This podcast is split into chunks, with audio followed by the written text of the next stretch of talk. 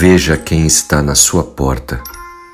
Da série Uma Vida com Propósitos, do pastor Rick Warren, a palavra de Deus nos diz no livro de Apocalipse, capítulo 3, versículo 20: Ouça, estou de pé e batendo a sua porta. Se você ouvir a minha voz e abrir a porta, eu entrarei e comeremos juntos. Palavras do próprio Senhor Jesus. Você já pensou naquele dono da hospedaria, aquele que, quando José e Maria chegaram na cidade e procuraram um lugar para se estabelecer, ele simplesmente disse: Não, não temos espaço? Você já pensou o que ele deve ter pensado depois do fato ocorrido, quando ele percebeu que não deu espaço para o Filho de Deus? É assim que eu acho que o seu testemunho pode ter sido escrito posteriormente. O próprio hospedeiro comentando com outros. É, foi a temporada mais movimentada que eu já tinha visto na minha hospedaria. Uma bonança de negócios única na minha vida. Isso por conta de César Augusto, imperador, e do seu censo que mandou tanta gente aqui para nossa cidade. A hospedagem estava com grande demanda. Minha pousada estava lotada já fazia um mês e a renda me ajudou muito a sobreviver. Mas então, naquela noite aparece um casal. Como eu saberia quem eles eram?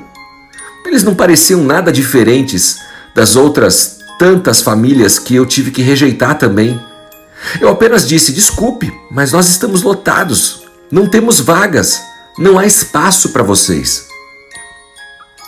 Como ela estava grávida, eu pensei em pelo menos fazer um favor para eles e deixá-los dormir lá atrás no estábulo com os meus animais. Obviamente, eu não sabia quem eles eram.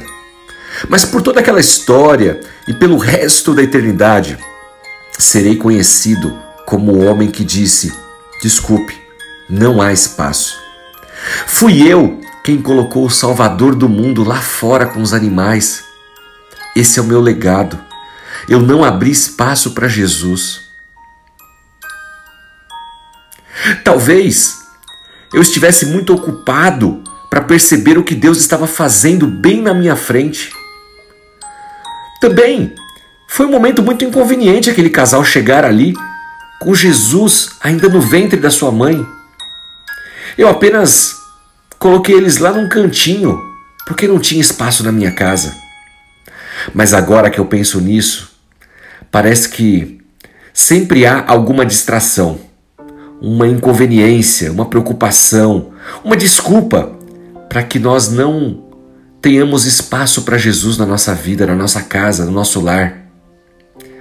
Ah, se eu pudesse fazer tudo de novo, eu teria dado a Ele toda a minha pousada eu perdi aquela batida na minha porta. O hóspede mais importante que poderia ter entrado na minha casa. Mas para você, para você ainda dá tempo de recebê-lo. Ainda dá tempo de olhar para a sua vida, de considerar se os seus quartos estão cheios de coisas que são realmente importantes ou sua casa está totalmente bagunçada.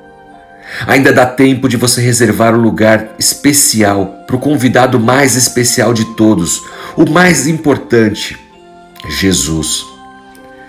Quando Jesus bater a sua porta, você pode dar-lhe boas-vindas e a recepção que ele merece como seu Criador, seu Salvador, o Rei dos Reis. E ele vai bater a sua porta, porque nós fomos criados para recebê-lo. Na verdade, ele está batendo aí agora. Você pode ouvi-lo? Você está prestando atenção? Você vai abrir a porta? Jesus diz: Eis que estou à sua porta, de pé batendo. Se você ouvir a minha voz e abrir a porta, eu entrarei e comeremos juntos. Imagine isso, meu irmão, minha irmã.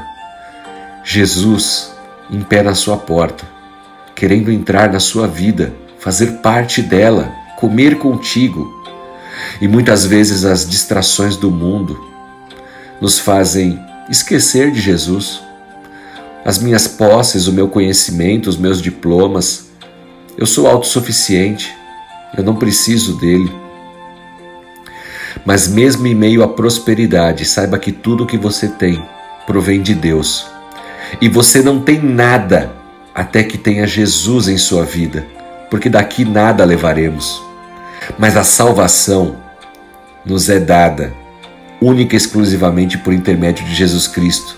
E é de graça, não é por suas obras, pelo seu mérito, porque eu e você não merecemos. Mas fomos alcançados porque Ele nos amou primeiro. Lembre-se disso. Abra sua porta, abra o seu coração, a sua casa, para receber Jesus Cristo nesse Natal, neste dia. Mude a direção da sua vida e receba o Senhor como seu Senhor e Salvador. Que Deus te abençoe e o Espírito Santo fale ao seu coração para que você esteja atento à sua voz. Em nome de Jesus Cristo. Amém.